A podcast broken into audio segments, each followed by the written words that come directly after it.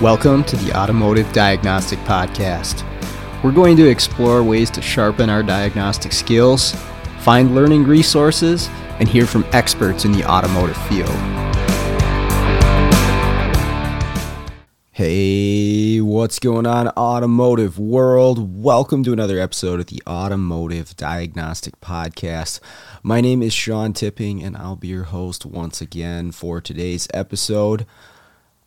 Joining me on the show this week is Kyle Buell and Don Smazel.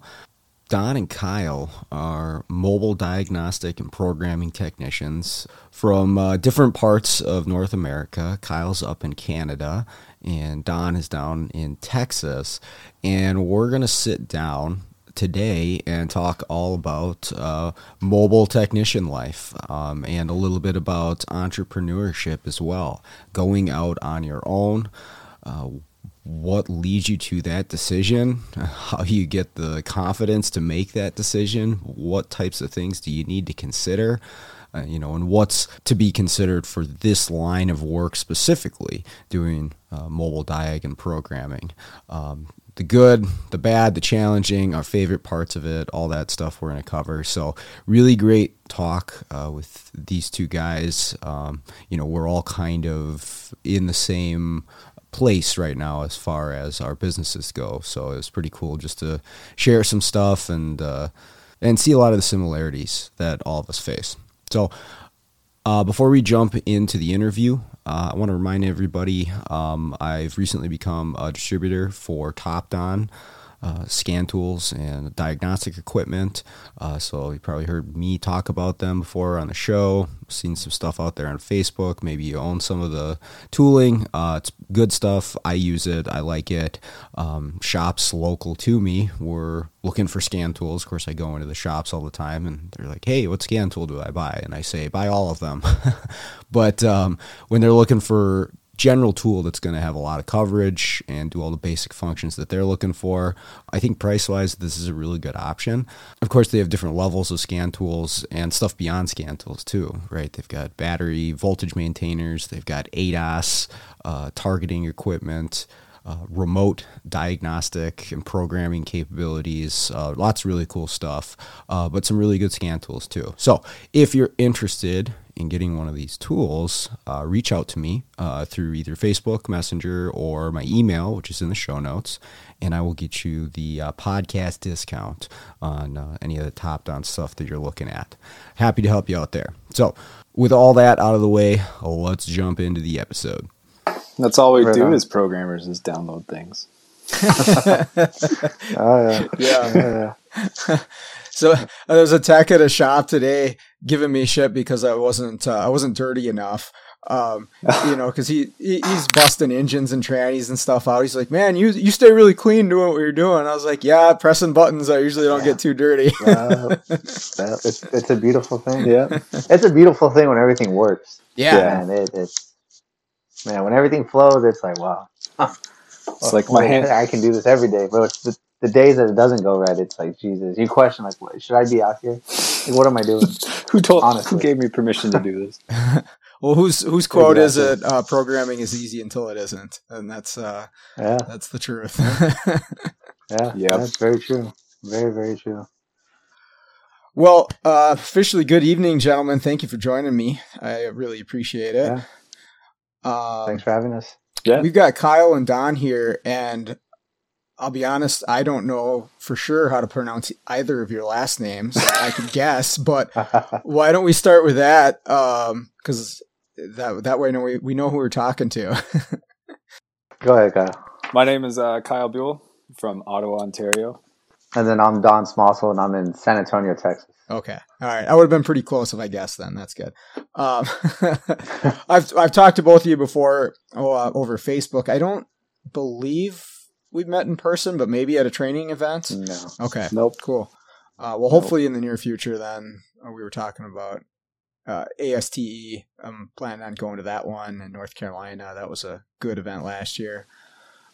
So you guys wanted to come on, and we were going to talk about the the mobile technician life. Um, we all do uh, mobile diag. Well, actually, I'll ask if you guys do diagnostics or not, but mobile programming uh, in different areas of the country or countries. And uh, I definitely think it'd be an interesting conversation to have just the different challenges that we're up against and the good and the bad of what we do. Uh, it's a, it's an interesting job. I, I will definitely say that. oh yeah. Uh, yep, hundred percent. Can be very challenging and very rewarding, but I I like it. I do. I, it's really definitely something I'm happy I'm doing. Um, I thought we could start off with having each of you explain how you got into doing, you know, mobile programming and what made you make that jump to doing that from whatever you were doing before. So we could start off with either one of you. So I uh I used to work at a Toyota dealer. Um, before Toyota dealer, I was at the I was working transit, just kind of like Corey. You know, you're working for the city. Mm-hmm. Um, and then before that, I was in dealers. So I went from dealers to fleet, and then back to dealers. Uh, bulk of my experience overall is going to be in fleet. Um, but well, I was in the dealer, and uh, I mean, it's redundant. You know, it's the same thing. Especially when you work for one car line, it's you know, uh, same problems you see, same components need to be replaced. You know, not very often do you get something that's out of the set where you have to really diagnose and get deep down in testing. Uh, obviously, when I was in the shop, that's what I like to do. I mean, who doesn't like the challenge, right? I mean, mm-hmm. uh, that's what we all want to do. Well, at least if you're a diagnostic tech, right? You wanna you want those hard problems. Um, and then honestly, we have a buddy of ours, a mutual friend, uh, Tony. He went mobile. Uh, one day he just sent out in the group chat. He just sent a picture of his toolbox on a U-Haul, on a U-Haul trailer. Yep. and he's like, "Yeah, I quit." And we're like, "Dude, what? What do you mean you quit?" He's like, "Yeah, I quit." He's like, "I'm going mobile." And we're like, "Mobile? What do you mean?" And yeah, he explained it to us. He's like, "I'm going to do mobile programming, diag." Um, he's the only provider for his household, and he's got four kids, and he just up and quit. Wow. So I yeah, yeah so I, I remember looking at that text message, and I was standing there in my toolbox at the shop, and I'm like, this man is doing it. He's got four kids. I was like, I got no excuse. Like I got none. like I got, I, I, literally came home that afternoon, uh, and spoke to my wife, and I was like, hey, I was like, Dad, Dad, I'm doing something, because the idea of working for myself was already there. I just didn't know what exactly. Uh, and I have, like I said, a bulk of my experience comes from the fleet, and I did a lot of diesel and CNG, and uh, you know, it's big machinery, right? Bigger vehicles. Uh, so I was cool with doing roadside service. To be quite honest with you, like I mean, I did caging brakes and fixing airlines on you know All Class right. A trucks and stuff like that. It's just uh, something I was already capable in. I already knew. You know, I I figured I'm going to go that route. There's always going to be a demand for you know heavy duty. Um, and I was I got linked in with PJ um, through another guy named Nolan.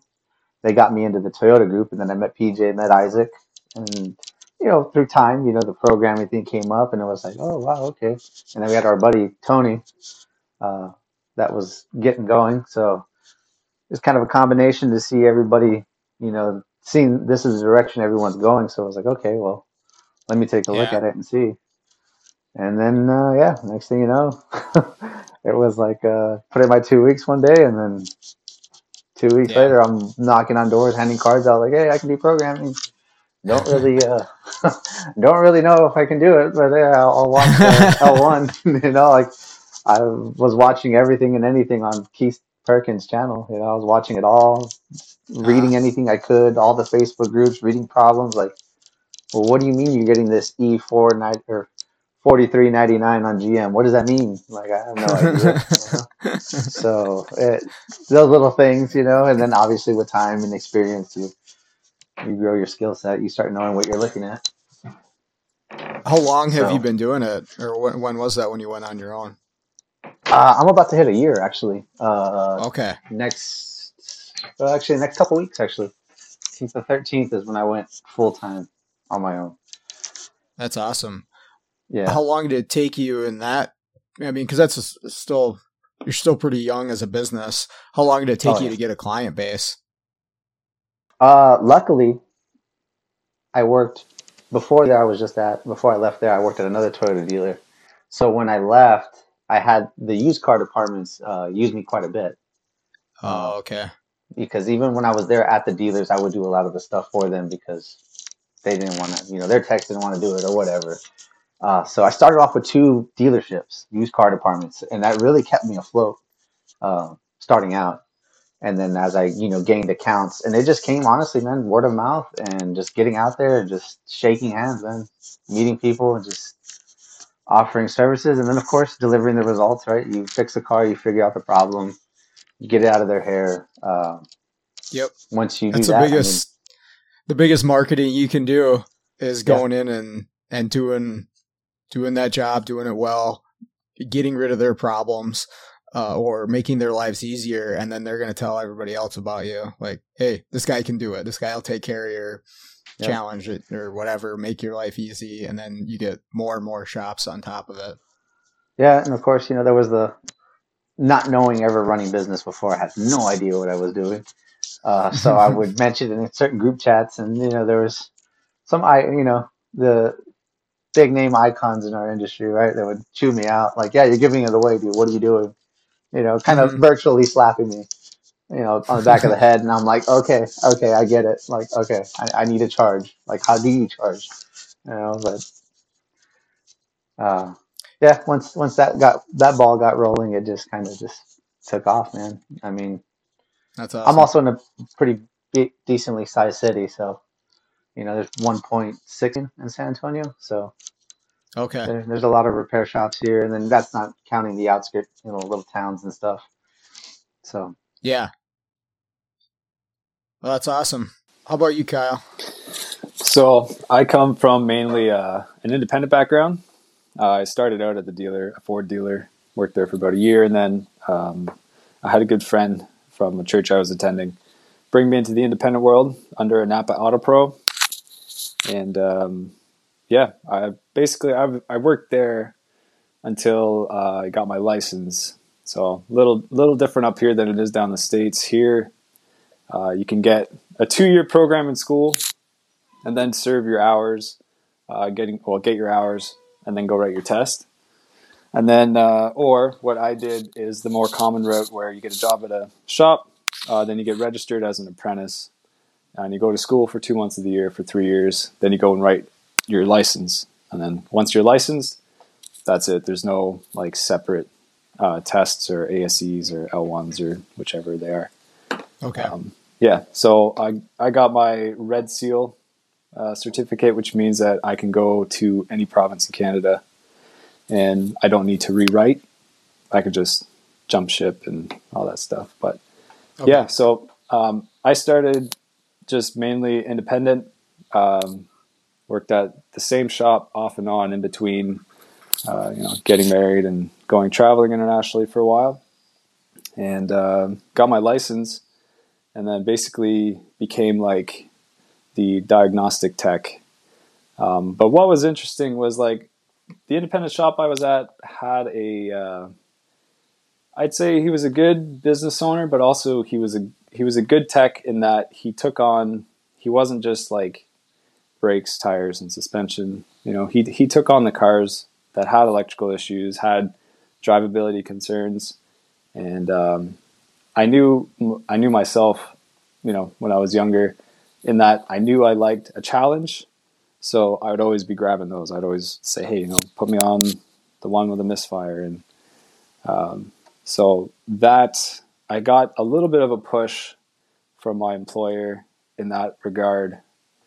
And um, yeah, things just took off. And then I started seeking out my own training, you know, even just watching YouTube and doing all the basic Scanner Danner stuff, you know. and right. uh, yeah, um, basically became the uh, lead diag tech. And then eventually it, it started getting a little bit um, I felt like I hit a plateau in that um, there wasn't anything left for me at this shop. I was, uh, I definitely felt like I peaked as far as what the shop and the area could offer me. Mm-hmm. Um, you know, and uh, yeah, so I, I hovered around that spot for probably, I'd say, a good year. Um, and eventually, you know, it just, things like it, not that it catches up with you, but you, your attitude uh, starts to change a little bit. And, you know, your employer is going to take notice, or your other employees are going to take, or the other employees would take notice. And uh, things just, uh, I wouldn't say ended in a bad way. They just got a little like, okay, yeah, you've run your course, mm-hmm. and uh, yeah, that's uh, pretty well how that went. yeah, I, I didn't. Uh, we didn't leave on bad terms. He's he still called me to go out and do some programming and whatnot. But um, okay. coming out of that, um, I I felt like I had nothing to lose. Essentially, like ultimately, the worst thing that would happen was that I had to go work at another shop which is for any technician is easily doable. You know, people move shops all the time. So mm-hmm. uh, a little while, into, like I'd say probably like I'd already been in a group chat with a bunch of other techs, you know, over the last few years, and then uh, our buddy uh, Tony was in there, and that was just it. We all we both saw the the picture, and I I started questioning like you know is is it going to be my turn eventually? And then, yeah. And then Don left. And then I was like, oh man, yeah, I'm next. I was like, I, yeah, I was just waiting and waiting. So it took like the last six months or what happened to actually be the last six months buying equipment and, uh, you know, asking questions and not knowing a thing about business. Like, what do I need to do for my area and get up and, you know, how how is it all going to work essentially yeah and uh, right yeah i uh, went I, I quit my job but the last day was december 23rd 2021 uh, and uh, first day of volta my business here in ottawa was january 1st 2022 oh that's cool. That's awesome. Yeah. So um, but I, the city of ottawa isn't that big. Uh, well there's a million people but um, as far as uh, like inner city, it's a it's it's a relatively small city with a lot of outer uh, little communities. But mm-hmm. um, the first thing I noticed, I you know I just I made business cards and I got like my little spiel together, a little formula of what I could do, and uh, a lot of shops are like, you know, they haven't they hadn't heard of this kind of service before, and um, yeah, so then I started thinking, I'm like, okay, this, you know, this could take off. It was the first three months were kind of dry and uh, just a lot about proving yourself and uh, delivering results was the big thing. Like people just look at me as some random guy coming in off the street with a business card, right. you know. Uh, mm-hmm.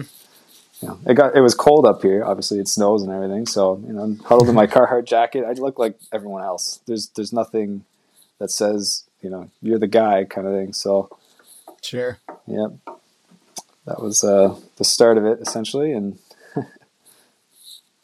that's awesome. Well, yeah, it's uh, it, it's fun to hear too. both you guys are like you, you're just in the infancy of your business too. I mean, I and I am too. And it's kind of the exciting part of it too because you're still figuring everything out every not everything but a lot of things are new and exciting and challenging and i think that's part about it i like the most is i don't really know what tomorrow's going to bring me yeah whether it be on the car side or the business you know, side it, it's funny you say that because when kyle was getting mobile and like going he'd finish the job and i'd be like well how much did you charge and then he, would be like, well, and then I'd be like, no, more. Yeah, yeah. Because I didn't want him to make this mistake I was making, you know? So, because mm-hmm. like, like, I was. How many opportunities? You know? I mean, I'm realistically, sorry. like as a technician, right? You show up and you got this problem. They tell you whatever. Okay, it's not car's not starting. Whatever.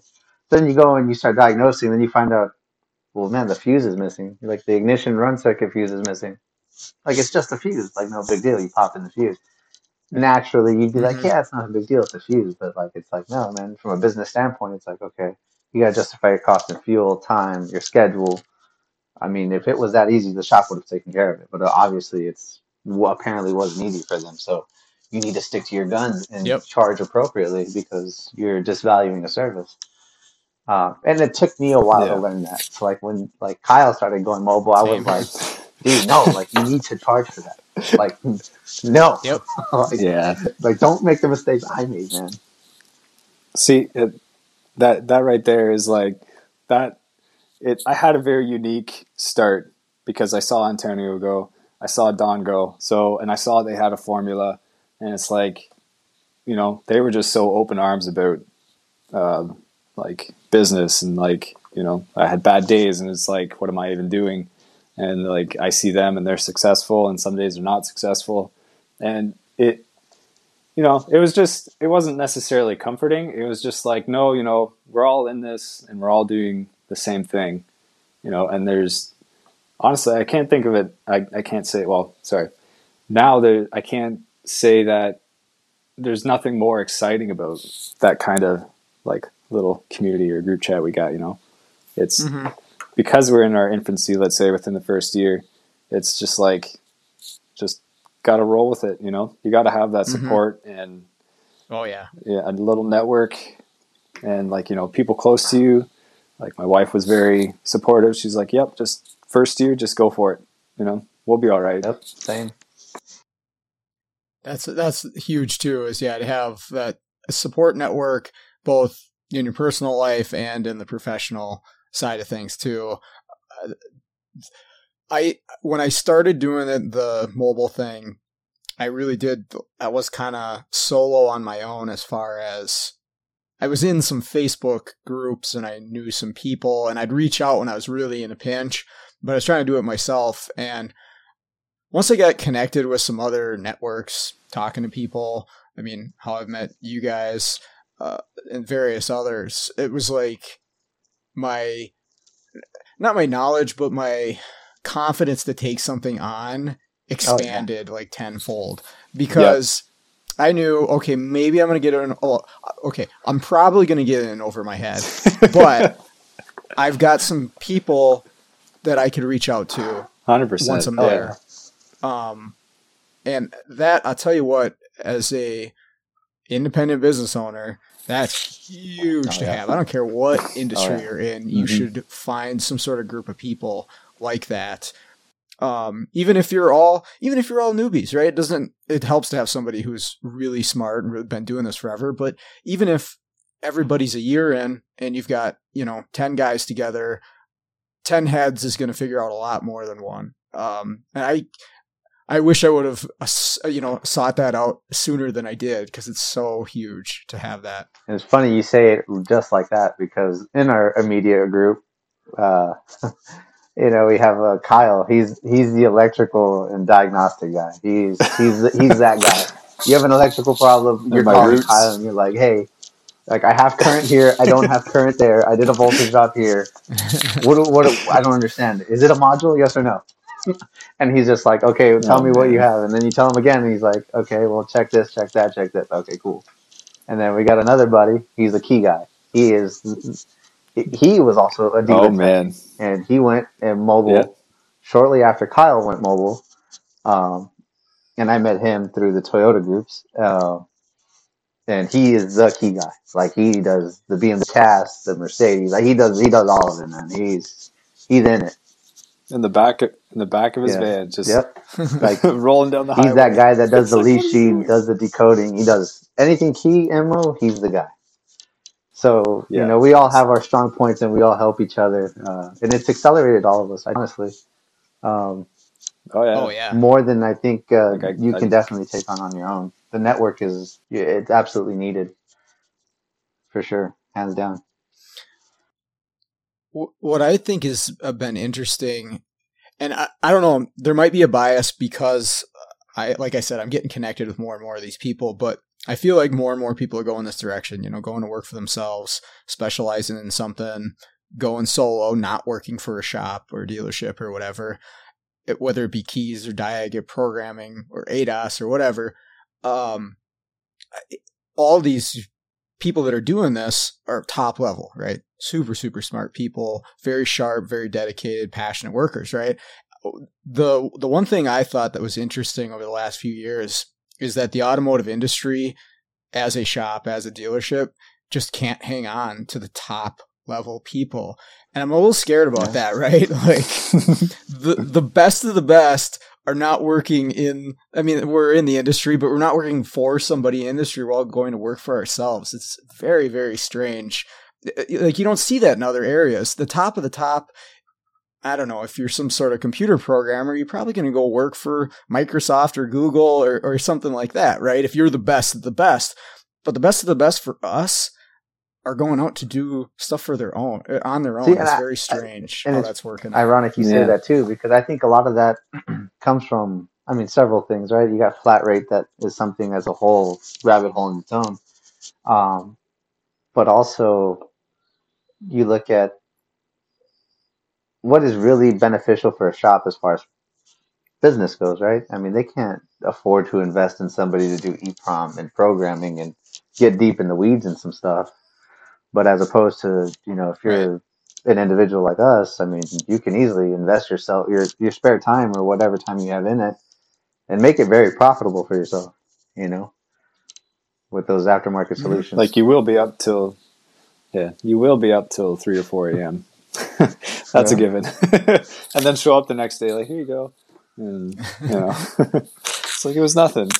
I also think so. So also is uh, like certifications. Like I know Kyle mentioned up there that you know they have their Red Seal certification, and like you know here in the U.S. there is no standard really. Like I mean, yeah, we have ASE, you know, which is great, but that is also yeah, you've met the bare minimum requirements to be, you know, such title.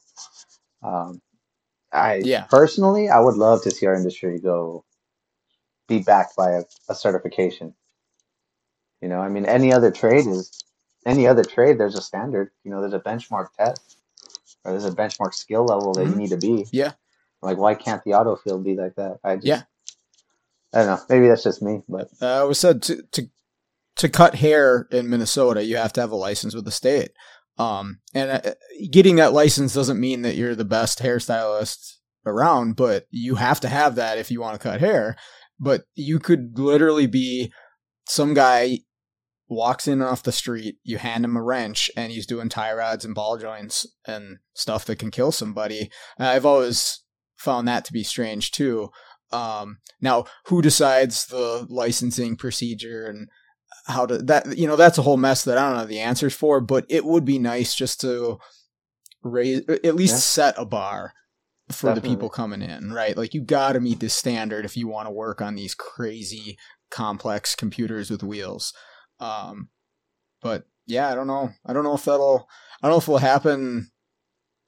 Because I actually there is some. Isn't Michigan? I think have some sort of uh, licensing for technicians or something. I, am not 100 percent on that, that, but maybe they've adopted sort of the yeah, because I know I know plenty of techs thing. that don't have any certifications, and they're, I mean, man, they're they're oh, genius. You know, they're they they can fix a car. Oh, they can sure. fix a car, and then I know guys that are certified that can't.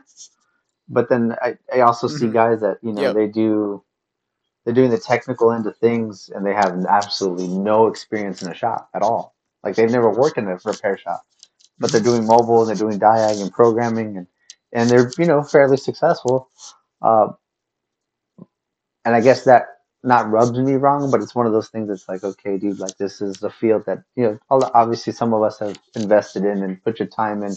Um, I would just like to see the field be at a standard. Like, hey, this is what everybody needs to come to. This is just what it is. Like, yep. You add some yeah. professionalism. Like you gotta, you have exactly, to work yeah. in the shop and you have to bust tires and you have to do the oil changes and hey, you got you have to earn your stripes, man. I mean, you just have to. It's just the way it it has to. I mean, in my opinion, just I think it'd be the end would weed out a lot of people. I would believe, like, hey, you know what? You have X amount of months after you take this test to become this rank, the status, whatever. Um, if you don't, okay, your license is suspended for however long or whatever. Just a standard. We just need a standard, I think, in this field. Yep. You got to come up to the north and you got to do brakes and ball joints and steering on Whoa, whoa, whoa, rusty whoa, hold of on crap now. for a Hold year on, hold yeah. on before you now. can I'm be a in south. technician. Hold on, I'm in the Come south. you, can- you guys I got can an extra all that. room. You can, we're, we're, we're good with that. Get bored. I'll feed you. I'll board you. You know, come on up here for a while. Yeah, that's like Kyle You get- finds you get good broken with wires with to it. corrosion all the time, and it's like I never see that here in the south. Rarely, I'd like, rarely. I Like, man, suppose. I rarely yeah. see that. Well, like just the other day. Yeah, just the other day, I had a it was a 2018 Ford Transit, and um, I had loaded power on the tops of the fuse, right? The two little bits. You test each leg. Mhm. You're like, all right, great, yeah, I got loaded power up there. Fuse must be good.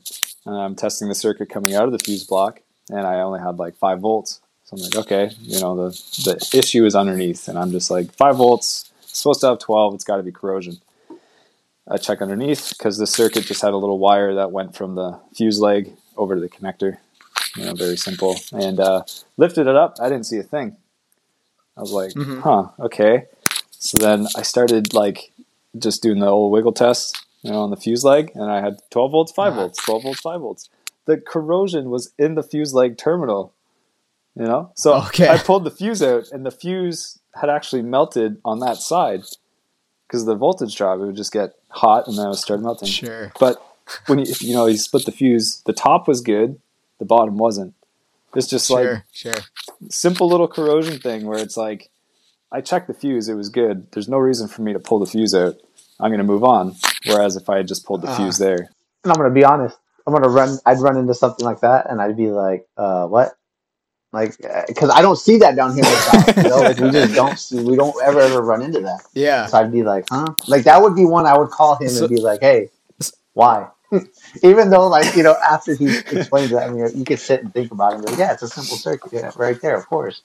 But the fact that I It's never ever circuit see something like that, would I'd be like, "What? What do you, what do you mean?" I don't know. So I had an Acura just today actually that had a wheel speed circuit code uh, for one of the back wheels, and uh, it, it was open circuit code set as soon as you turn the key on. So I'm just looking for a wire. Uh, the tech already replaced the sensor, um, and so I, I eliminated it down to the the plug that comes out uh, near the trunk area and then down to the wheel. I know there's an opening in there somewhere. I just got to find it, and there's no other like connectors besides the sensor, and I don't want to start poking stuff underneath the vehicle unless I absolutely have to. Um, so I'm doing a visual on this thing. I'm like, it's not that long of a wire. If it's broken, I should be able to get eyes on it somewhere. And I'm looking, I'm looking, and I can't find it. I can't find it. Well, finally, I had looked at this about I don't know five, six times, like directly at it. Well, the wire was like a light green color. Well, so so so's the corrosion too. It was the exact same color as the corrosion. So I looked right at the corroded part; it had been pinched, and it's growing green stuff out of it. It was like the Oh, same as the insulation. So I missed out. Like, oh, okay, there it is. oh man, I have not So- had one of those. I hope to not have one of those. it's the it's the green pixie dust colored wire that, that got me on that one for a little while. But oh man, what do you guys think is the most challenging part about doing the mobile stuff? Man, you go first, Don. when I got to think about it. when you need to make uh, the business decision, right? Do you need to charge for this, or are you? Is this something that you should be charging for, or is this something that's part of building the relationship with the customer, right? Because ultimately, in my opinion, at least, it, the relationship means much more than the dollar. Because if the relationship's not there, they're not going to call you. It's that simple. I mean, uh, you built And Oh, if yeah. it is, you can Oh, make yeah, a and lot not of only money that, from but then that they- job. Yeah. they pass your Long name like, yeah, this guy's real great. You know, he's real cool. He'll help you out, whatever. So it it's one of those I I'm still learning how to figure out like, is this a time? Do I give them this one, or is this, do I charge for this one? You know, is it you know? And, and I always tell myself like, okay, was this something that was this issue causing me to be late to another appointment to where I could have billed for? You know, it- it's one of those. eh, It's give and take. I think that is the hardest part, man. If anybody could teach me anything, I would love for somebody to teach me like, hey man, this is how you differentiate two, and this is what you do. Like, cool. Because that that that to me is the hardest part is when when do you when do you apply the businessman hat right when do you when do you say like no this is what we're going to do this is this is the charge sorry this is what's owed for service um, mm-hmm. you know learning how to do that end of the the business i think is the hardest part yeah because it, it helping somebody out in the right circumstance like i say that that gets you in and then they use for you for all sorts of stuff that they do pay you for and they recommend you to all other kinds of people, and that's that's a fantastic move, right? Oh, yeah. I'll sacrifice an hour of my time for a great account or three more accounts any any day of the week. Anybody would, but you do it in the wrong position, and now they're going to try to get more and more or eh, to the wrong person, right? They're going to try to. It's that old book. Oh, you yeah. give a mouse a cookie type of deal, and then all of a sudden they're wanting everything. Oh well, you know, let's let's cut yeah, back on this and that, do. and, and then. But yeah, that that no, that is exactly. Yeah, yeah, yeah. So it, that's the tricky is yeah. When do you, when do you, when do you do that? How do you do that? The what I feel I can add to that is two points. The first point is like I'm a diagnostic, I'm a diagnostic technician at heart. Like those are my roots, right? So it's like I'm encountering an issue. You know, I'm an hour in. It's like I I don't want it to defeat me, and I'm not going to let it defeat me. So it's like I've put mind power into it and time and struggled, you know, and you're going to struggle. And what that leads to is like, let's say you got, you're working with, in most cases, another businessman, you know, and uh, I've heard it before many times is like, well, this shop stays open, you know, like there's no reason for me to close my doors in that sense too. It's like they're still making money. They're going to do their thing. It's like there needs to be like a respect for yourself and the time that you put in, but also uh, a respect for that business backbone kind of thing. And mm-hmm.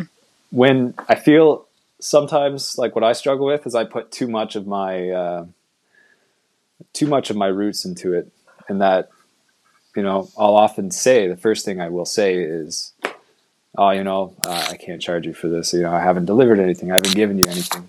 But really, it's like you've you, have you have put a lot of time in that, and that time took years to to count for as experience. And, you know, and that was mistakes you've made, and just knowledge you picked up from other techs. So, I I really uh, I struggle with that. Uh, I don't want to say it as like respect for myself, but what's what's the first thing that comes to my head as far as uh, like if I think of myself in that situation and it's like okay I've got an hour in it that's all they've approved for I've got nothing nothing to prove mm-hmm. nothing to say for it you know uh, and that it, it, this has been the thing that like Don I think saw very early on and that's what he like it's interesting when you hear it from somebody else, right? And then when you try to apply that same that same pep talk to yourself in front of the business guy that you're trying to, you know, I just spent an hour into it. It's like I can't do that. I, there's mm-hmm. there's that there's that weird thing. It's like I can get the pep talk, but I can't give myself the pep talk. See, and then like where I, where I say that is like, and, you know, yep. You, yeah, you spent the hour in it. You may not have given him the results, but you can at least go ahead and tell them, hey, well, it ain't this, this, and this. I can tell you that right now. I mean, so yeah, don't shoot, don't shoot your parts that no way because it ain't gonna fix it. it. Yeah, I mean, I mean, honestly, you know, but that has to be something of value. You have to look at that too, as, yeah. as a business sense. And it, it is hard to know when, you know, is this of value? Like, was this, you know, the testing I did was that something you guys were capable of? Like, that's often what comes into my head and it's like, okay, do I bill you? Do I not? Um, so it that that's where I look at that in that sense. Yeah. It's like when he'll tell me something, I'm like, hey, bro, well, you yeah. know for a fact that it's not any of those things that you checked. Like it ain't that. That's a value. That's that's value for something, mm-hmm. somebody, because you save somebody time. Yeah, and I think, like you say, there are certain people and certain business owners out there that will actually respect you more if you're charging for your time, you know, eh, you know, saying, "Hey, this is what my hour is worth." And here's what I'm going to do, and maybe, maybe in some cases I don't come up with an answer, but this is what my time is worth, and this is what you're going to agree to pay. And I, I know, speci- I'm thinking of specific shop owners right now that I think they would lose respect for me Yeah. If I wasn't doing that, right? And that that's all dependent on the person you're dealing with and stuff. Um, on the on the side where something maybe is really simple and straightforward, um, maybe you've seen the problem before, maybe it's just hey, you're good at that particular thing, and you feel bad about charging for it. I did, I had that same feeling too. Um, but what I've come to find out too is that so many of these shops they're so busy and they are happy to pay for the convenience of getting that thing solved quickly, regardless of whether they could have done it or whether it was easy with quotations. They're getting their car or their problem resolved.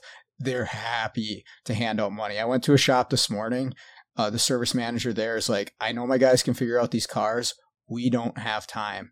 And it was timing belt, timing chain, and some VVT solenoids. I mean, just basic, basic stuff. But they're like, we don't have the guys, we don't have the time. We're happy to pay Yeah. you just to tell Cool. us what's Yeah, wrong with these that's things. Like, all right, cool. It, it's a little yeah uh, it's a little bit of a relationship too in that sense too is like they bring you in they ex- it's like you've been there a few times you've delivered good results it's like they're going to make money off the parts that you told them to replace obviously too Yep. you know so it's always a roundabout thing it's just whether at that point it's like their reputation firing parts of cars customers unhappy and all that stuff so it's like bring you in get it right at least you know maybe a couple hours more than they'd like to pay um, but you know, come out with something at the end. I think a good question that leads to is knowing what shops to go to when you're when you're first starting out, because uh, in my experience, uh, you know, new idea, new concept for my area.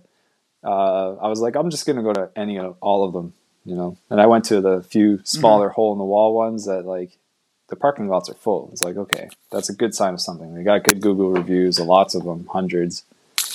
Um, it doesn't always turn out to be uh, the best decision, but you, like anytime you walk into a shop, uh, you learn something. You learn how to talk to a new character.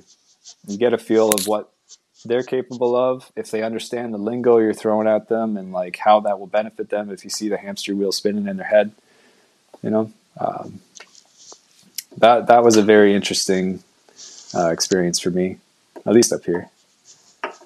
Yeah.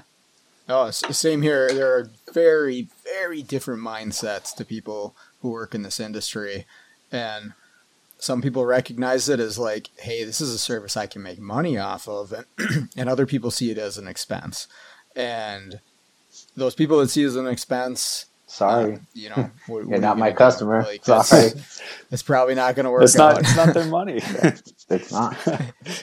exactly. I mean, unless they're screwing up the cars, which does happen. But, um, um, what's your guys' favorite part about doing this then? I can say no to a lot of things if I want to. I'm dumb enough to say yes to a lot of things. I'm like, yeah, sure, yeah, sure, I can, I can do that. Yeah, uh, yeah, yeah, I can move your component yeah, protection. Yeah, I, hey, that, yeah, No, I'll take it, BCM sure. and bring it back to life. Sure, I have no idea. In my head, I'm like, mm, yeah, okay. Yeah, so then you come home and you start doing research and looking and looking and looking, and you know you reach out to the the real smart guys, and you're like, hey. it's me. I'm back. Ready to ask you more questions. Yeah. Uh, luckily, you know, Guess what? luckily I haven't been. Uh, I guess I haven't pressed them enough to kick. They haven't kicked me away. Very grateful for them. Very, very, very grateful for them. Um, I mean, uh, you know, you, you see these guys doing some wicked stuff, you know, and then and then you're like, wow, and I'm like, yeah. just a total mind blown. Yeah. Uh, the level of intelligence Oh, yeah. of some people that I've met in the last few years is ridiculous. I feel like a kindergartner talking to some of these Yeah. people. It's crazy. Just sit in front of them. but I love it. I'm like, I want to surround myself with more people like that. Joey, you know, like that guy is like, yeah, how, how, how, Oh, how do you retain all this information? Like one minute he's telling, yeah, one minute he's talking Dad. about six six Duramax, and then in the next sentence we're talking about BMW three series combi clusters, and it's like, like how how do you retain all this information? I don't understand. It's just yeah, boom, boom, boom. I've got this really Yeah. intricate answer to Yeah, your exactly. obscure question. Yeah, and I'm like, uh, problem. I'm over here like reading like, well, what did you mean by this? Like, like he's like, oh yeah, he's like, yeah, does it do when that? the triple E gets erased and it takes the, you know, takes it from the D flash, and I'm over there like pulling up EPROMicon notes, like, what is he saying? Like, I, I, I took EPROM class, but like, I, I don't know what it was. Uh, over here, like, okay, uh, sure, Joey. Yeah. I think to to add to the favorite thing, um, it's it's real fun running your own show. Um, you know, I'm turning 30 this year, and I kind of told myself that I wanted to do something like that before 30. Um, so I'm happy I got to check that box off. But um, when I sit back and I think about like what it could be and where I'm at, it's just like there's nothing more exciting about building uh, a little your own little thing you know? And it, it'll eventually get big you know? Um, there there is obviously a lot of struggle. Um, you're gonna have ups and downs a lot of you're gonna take a few l's you know and um, but i think what's what's more fun i think just on a personal level is just having having a good good group of guys that kind of in the same area and they're we're all moving up together.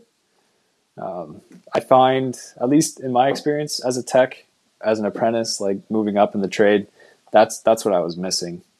You know, all the all the dudes in the shop are older than me. I'd ask questions, they'd be like, "Oh yeah, just do this, blah blah,", blah. and then there wasn't there wasn't any uh, like uh, it wasn't a good mix, at least for me. You know, okay. so that's what's cool about it.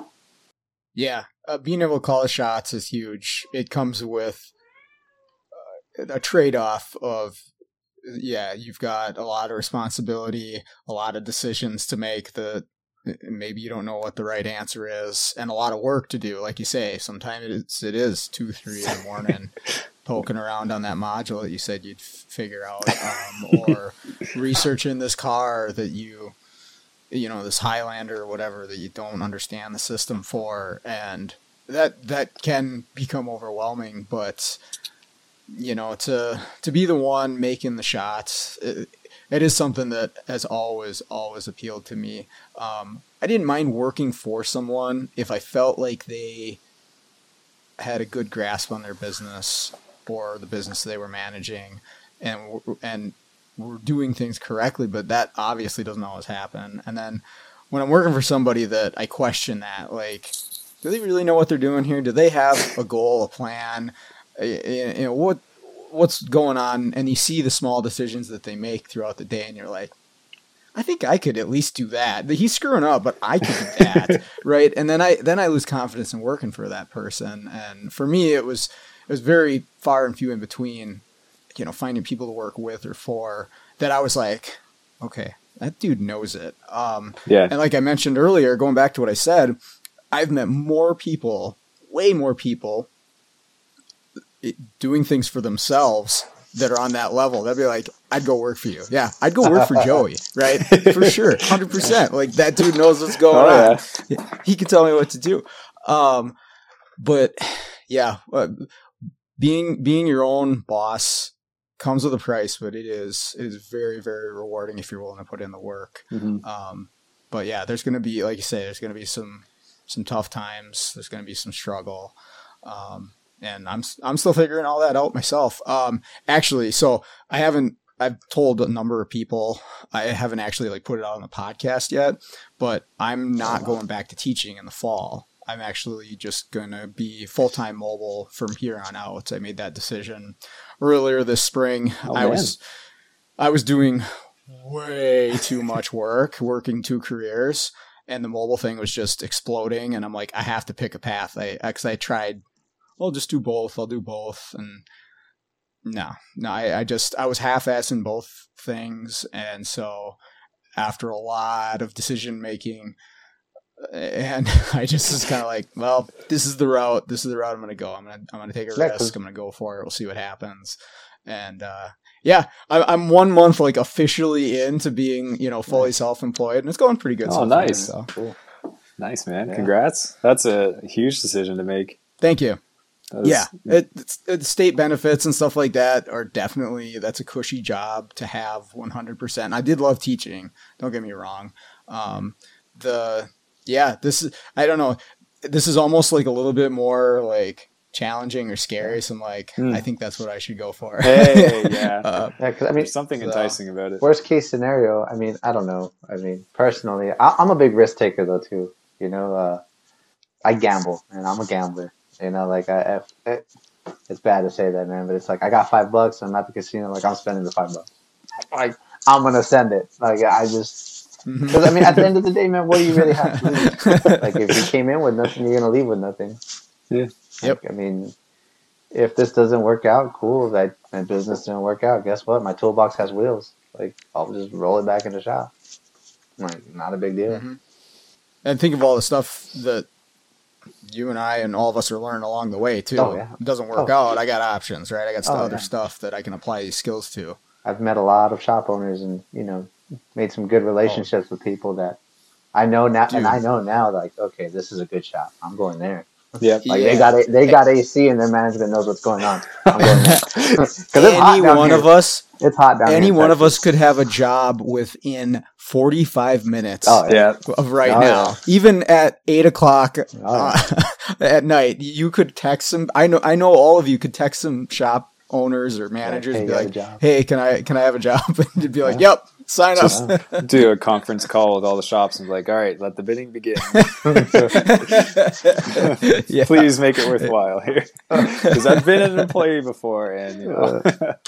But see, it's funny he says that because too, I don't know if I could go back to working for somebody now, knowing Oh, like be tough. It- yeah, now knowing like how profitable you can be and what you can, how how much revenue you can just bring in your household, right? Like your income is, I mean, as, as much as you want to hustle, I mean, it's Yeah. really up to mm-hmm. you. So going back to a, a limited paycheck is just, I don't know, Yeah. it'd be hard. It'd be hard to It's adjust very the tough. lifestyle. Yeah, the the monotonous side of it too, where uh, I think uh, you you were mentioning uh, Kyle, where it's like you kind of hit your limit as as far as growth in a single shop because you're only going to see so much challenging, difficult new stuff in one shop, even if it's independent. Whereas the way that we're doing it, we're getting that every day. You're getting the weird, challenging, crazy stuff every single day because you're just netting it from all of the businesses Exactly, yeah. to you. Um, and I don't know, I don't know how you could find that in a individual shop. Uh, That would be very a very unique setup uh, to make that happen. Something like like Jim Morton had back in the day, um, but that's that's not around. I don't know of a place like that around here. It's it's almost like you have to take you have to take your clientele uh, like shop wise and just amalgamate it. It's all one, and you can't do that because you know peop customer or you know people are going to take their cars wherever they want. Trade shops, you know, up here Canadian Tire is always going to be around, like AutoZone down there. You know, Mhm. get your free scan, and it's just like it. Yeah, I don't know. I don't know if it's like there's just a difference between consumer based knowledge and like actual technician business owner knowledge. Like, because our, our part of the job doesn't involve the actual owner of the vehicle. You know, it's all we see is just vehicles when you think of it. Um, so it's it's almost like we don't exist in a sense, and we put on a good face for a lot of shops, um, which is great. You know, it helps build reputation, and um, you know, you want to see uh, those who help succeed. Um, but it's yeah, it's just that it's like I I think it's almost impossible just to have one localized shop that would be everything, unless I mean, I, I there are a few techs we could probably name who like I'm going to bring back Joey again. yeah, yeah, he's like you know he's got it. And I think I'd say It just seems rare. Yeah, oh, it 100% is not not the norm. Uh, yeah, there's there's an average shop and they there's an average level and amount of business that they do and I mean that's what we see every single day. That's what's out there.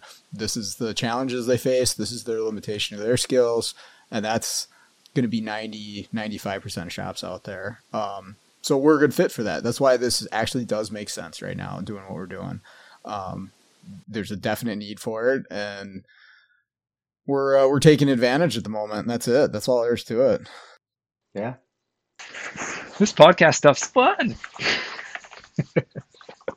yeah this is a good time i, I mean honestly the the coolest thing uh, or one of the coolest things about doing the podcast honestly is just to get to talk to cool people in this industry and like even if it wasn't getting recorded i'd i'd be having fun doing the same thing but now i have an excuse to like sit down and talk to somebody about car nerd stuff for hour Yeah. plus you know That's cool. Um. Okay, here's a serious question about doing mobile. What do you do about going to the bathroom? I've Uh, Don, I mean, answer uh, please. It's different up Yeah, here, that I will is- say, because we have winter.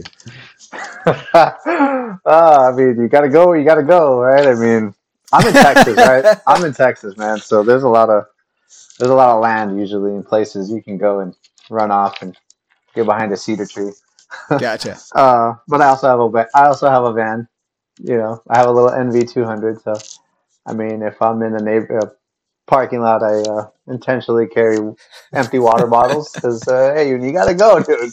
You gotta go. I mean, if I get to a bathroom, Yeah, that's obviously got- my first choice. happen, I mean, sure. it's got. I mean, I gotta go. I'm gonna go. But I mean, Right, right. you know, some of them, you know, like Mhm. I have some shops like they park on the street and they have another lot that's down the block and the car's over there on the gated lot and I'm over there in the gravel parking lot and it's like, mm, you know, I don't, I don't want to, you know, Yep. zip down my willy here and then uh, cops stroll by and then I get popped with a ticket or you know, or, you know, get get pinged as a pedophile, right? So it's like, ah, just go in the van. Like it's just, I have a tub Yeah. of tub of wipes and Yeah, you know, uh, it lowers the hands and- professional Yeah. level just a bit. Oh yeah, yeah. You know, you keep some hand sanitizer with you, and hey, you gotta go, you gotta go, and next time you wash your hands, you wash your hands. I mean, it's a struggle, man, but it's real. You know, I try very hard, you know, shop to shop. At a at a convenient time, Oh, like if it's a new I do. shop, No you know, yeah, you, I'm not No you don't want to blow it up on that first time that you're there. oh, You're like, oh yeah, that, that no, yeah, that no. I reserve that. Ah! Yeah, That's yeah, funny. try to I try to hit up the gas station, time stuff out, but I don't eat a whole lot during the day, and that's I guess that's another question for you. What do you guys do for lunch? But I don't eat a whole Yeah. lot while I'm working, so I I drink fluids though, especially when it's hot out. I mean, it's 90 degrees today, and I'm I'm chugging water, and then so yeah, I have to s- you know, I most places are cool with you using the bathroom, but like you say, there's just certain places. I'd just rather not be in their Oh, yeah. shop or as little as possible. So I kind of got to try and time stuff out. And sometimes, yeah, I'm doing a little, you know, dance while I'm out there looking at a car. Oh, so. yeah. Yeah. You're like, why do I have to wait ten minutes for this for? it's funny you say. It's funny you guys say or you say that. Kyle knows this. There's no way to buy I'll team view at the car that's doing the parameter reset, and I'm sitting in the van with the AC because I'm like, it's too hot. Like, no, it, it's too Yeah. hot. Like, no, Oh, dude. yeah. I- You yeah, the to, truck man. is like It's way I kid you not, like four feet in front of me. But it's like I'm just gonna team view in and just sit here and scroll on Instagram, and then uh, yeah, I'll, when it says key off, okay, cool. I'll hop down and go key off the truck and click next. Yeah. So uh, yeah, and I've I've done that in the wintertime here. So Oh, yeah. Kyle, you can relate to that. Is sitting in a car that's waiting for an anti theft, so it ain't running, and it's twenty below out. It's like okay, come on. So I'll get the long cable and get it going to my van. Yeah, it's always the cars that don't move. Yeah, it's, plowed yeah, it's over there in the and lot, in the corner. yeah. Oh, great. Yeah, Do you, uh, so I guess both of you, if you're going to do a diagnostic on something, uh, do you request that it's in the shop? Preferably, I don't want it in the shop. I don't want it in the shop. Preferably, And and I I agree with you most of the time. uh, outside of needing. Yeah, a hoist because man. I just Yeah. I'm there. I'm I'm moving. Mhm. I'm going. Like I, it's. I, just I, I was face. just, I was displaying the shop, and I'm probably going to be called out for it. But I was the guy like I'm working, and you come over like, what do you need? You know, I'm I'm a very snappy person naturally, and I don't. It's not intentional. It's just a, a reaction I have. Mhm. Uh, with age, I've caught on to it. Sure. Like, I've controlled it much better than I used to be. But I have my moments. Uh, Mhm. I have my moments a lot actually. But yeah, so like it's one of those things. Like Yeah, I don't want to cross somebody wrong on the way I come off in my approach. Uh, so yeah, I'd rather much just be alone. Just leave me in the parking lot, and it's cool. Like I don't need the battery's half dead. It is what it is. Most of them are half dead anyways. So I throw the jumper cables on it, and Mhm. then you know just leave me alone, and we'll be okay. You know, if I need more time, I'll come. I'll come holler at you. Like we'll we'll get it squared away. Yeah. I've done I've done a few diags out in like 30 below. Yeah, it's just like because the shop's full of cars and they ain't got anything. They, you know, it's like my schedule. I can't come back. You know, I got to keep a schedule. So it's like I try to come up with a plan. Mhm. Okay, like I'm doing this, this, this, and this, and stick to it. Once you get moving, though, you know, I mean, just because I'm from Canada Sure, and yeah.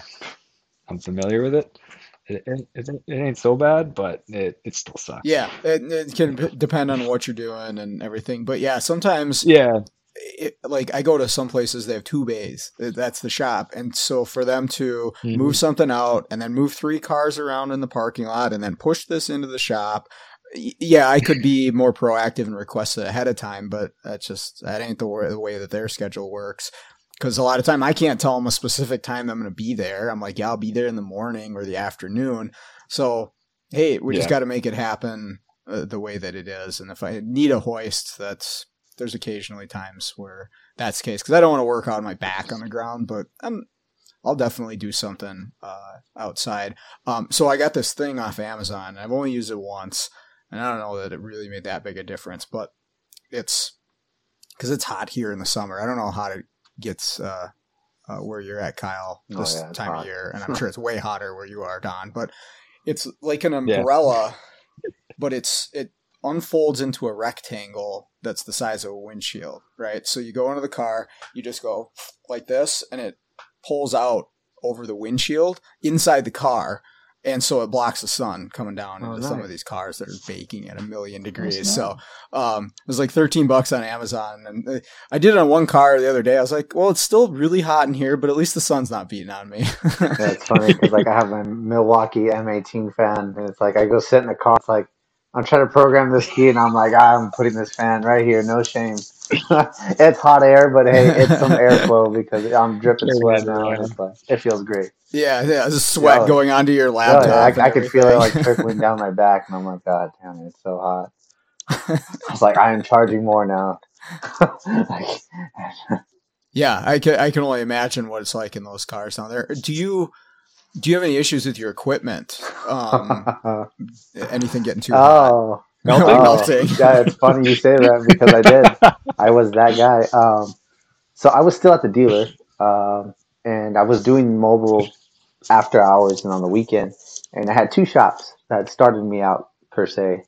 Um, and I was doing a diag on. I was a Ford F one fifty at no com. I ended up having to go back on Saturday. I went Friday evening. I went back Saturday morning. Uh, then I didn't have a I didn't have the van yet, and I didn't have my first mobile rig. I was working out of my personal pickup, so I had everything in a pack out, all right, in the Milwaukee pack outs. And uh, uh, so yeah, Saturday morning I load everything up from the garage, throw it in the truck, go do the job, do the diag. Cool, we figure it out.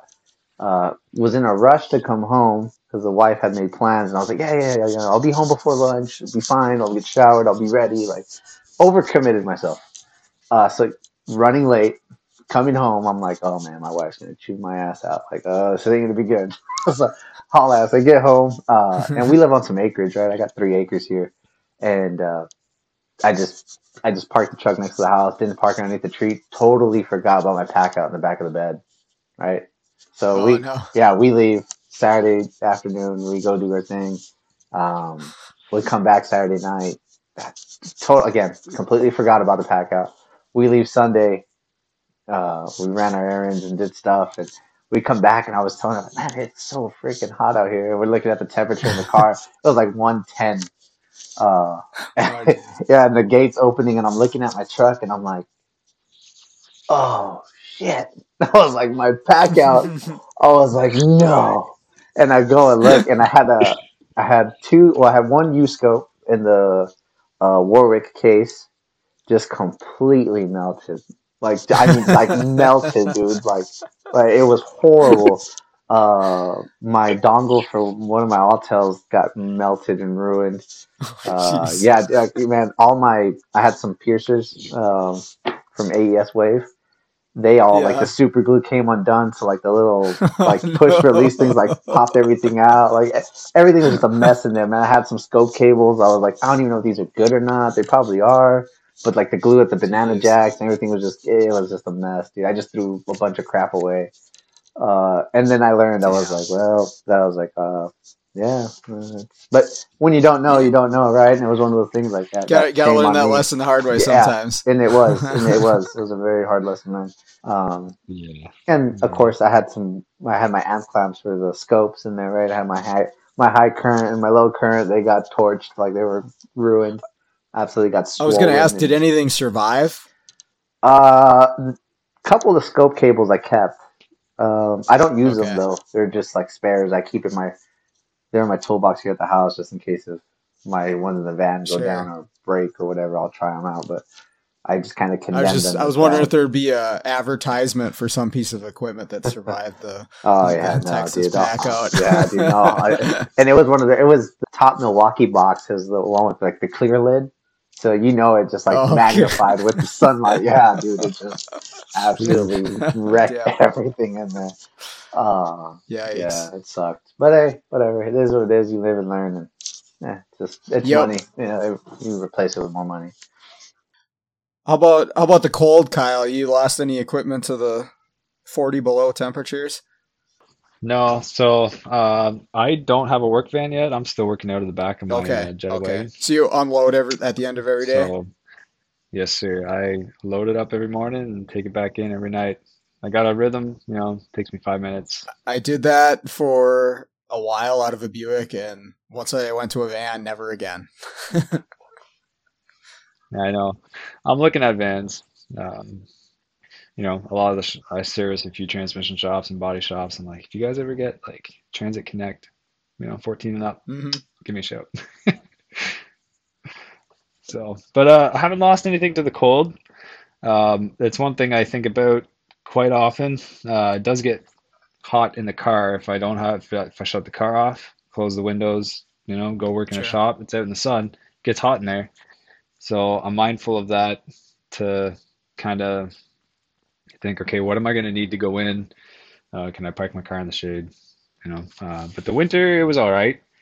Just kept the heat on full blast and everything was It's good. funny. He says about shutting it off. I don't even turn off my van. It stays on all day, all day.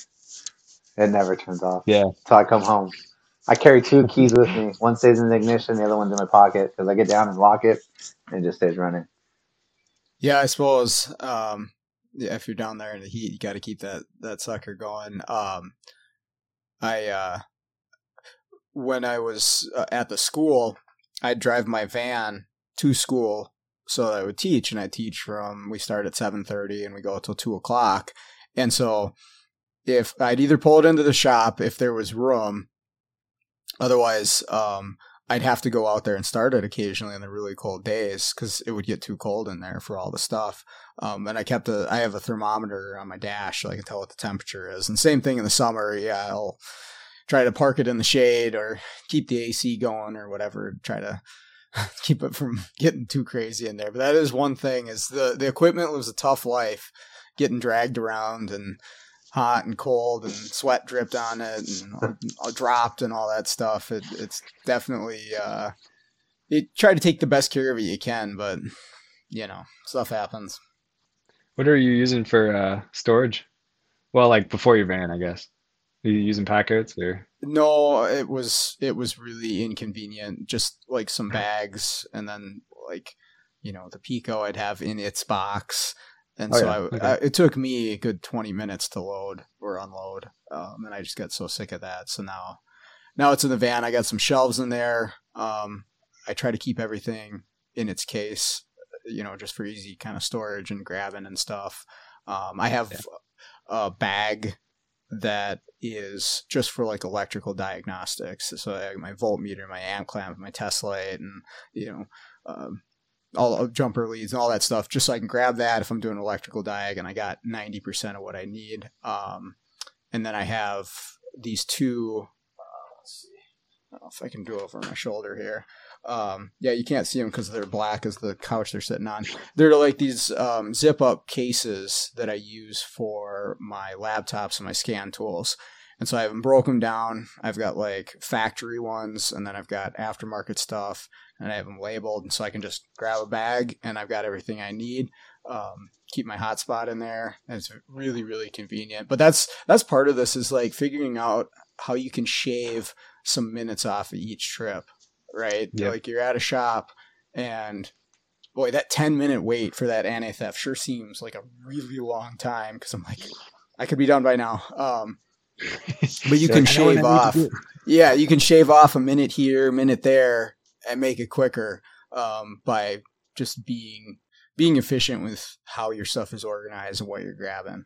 IO terminal has been great for me in GM because I have a lot of domestics down here, right? So it's like, oh, hey, we put this PCM in. I'm like, hey, you have the old one? And I was like, and they're like, oh, yeah, you do? Oh, cool. Does it talk? Let me grab that real quick.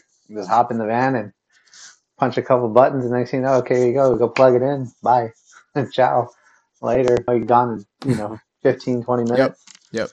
Awesome. Yeah. Mhm. Oh, for sure.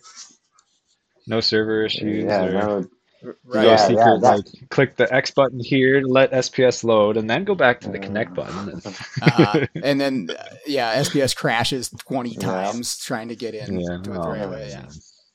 Yeah, I do a lot of 6L80s, you know, weekly. I do a, a bunch, you know, so it's IO terminal has been great for that, you know, not having to mess around with TLC and trying to figure out like, is it down? Is it not? Is it just me? like, what's going on here? Right. Yeah. I almost don't want to check the Facebook groups. I'm like, I'll find out very quick if it's down. well, it always seems to be one of them. I don't think there's a single point in time where all of the big three are working correctly. Um, there's always a Chrysler or Ford or a GM issue of some sort or another, and that's that's another thing that is uh, a schedule killer. Is you don't know which one's going to be a problem. Um, you know, outside of your control, something that you can't, you have nothing to do with, and then Ford server takes 26 minutes to download a file. And Yeah, so what do you do? I, I can't foresee that happening. It's that's like you mentioned earlier. It's best to say like, "Hey, I'll be there in the afternoon." Can't give you a time because I could be tied up, you know, on a BMW for eight hours, or you know, it's it, Yeah. You don't, you can't anticipate certain things. So Well, and that's going back to like being in groups and networks and stuff like that. That's where maybe, hopefully, you can get that ahead of time, right? Like somebody else, Yeah. unfortunately, has to go through it. Um, what was it? I think it was like a Jeep cluster. I should probably know this uh, if I'm going to put it to use, but it was a Jeep cluster where it was hours and hours of programming to do this one. Hmm. Um, and so, yeah, now I know if I get asked that, I'm like, well, just hold on a second. This ain't to be a quick 30 minute programming event. Um, So what what do you do in that situation? Because uh, I'm sure a lot of people have different opinions. You have a price for Chrysler programming, but it takes you three hours. yeah, I guess that would depend on the scenario. If I could leave my programming equipment at the shop and just let it run, I'm not terribly opposed to charging my what I quoted them. Now, next time it'll be different. You know, like, hey, this takes this amount of time. Uh, you know, I'm gonna have to charge for this much. Um, if I'm stuck there for three hours, uh, I, I might, you know, I might try to barter with the shop owner, be like, hey, here's what I quoted you, but here's what it took me. Can we meet in the middle somewhere on this? Um, and they're usually pretty cool on stuff like that. As long as I mean, I, I'm going to be honest with them, and usually they'll they'll help me out a little bit there. Yeah, it's just the best way. I mean, like you said, you can't, you don't know unless you've done one and you, you know, you Right. take your loss on it. But yeah, it's just part of learning. And let me ask you something, Sean. What's Yeah. the hardest problem you've had to do on a car? Right? What's the one hardest programming or diag or whatever? All keys lost or one Well, that just I will I will exclude intermittent problems because that would be the easy way out of that answer Yeah, yeah. because Oh, yeah. intermittents are That's fair. stupid because I could spend hours of my life and have absolutely nothing to show for it. Um, and so I avoid those now. I just am like, sorry, if it's not doing it, I can't work it into my schedule. Um, it's just that that doesn't work. But so outside of that, um, that's a good question. I think it's been. I think it's been. Uh, I've had a flood car too, which has been very Oof. challenging.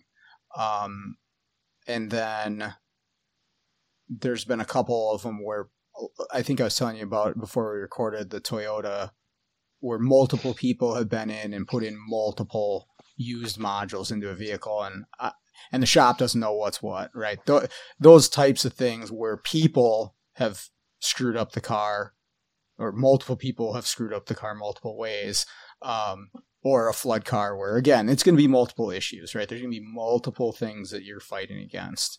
Um, that's where it gets really, really, really tough, and some people smarter than me would probably just say no to most of those. it's vehicles, knowing when to say no. You know, that's the, the part I think is hard. When do you say no? yeah.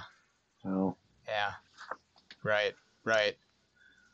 Yeah. I mean, uh, you spend three hours on something and you're like, man, how many 6L80s because I yeah. programmed in that amount Yeah. of time?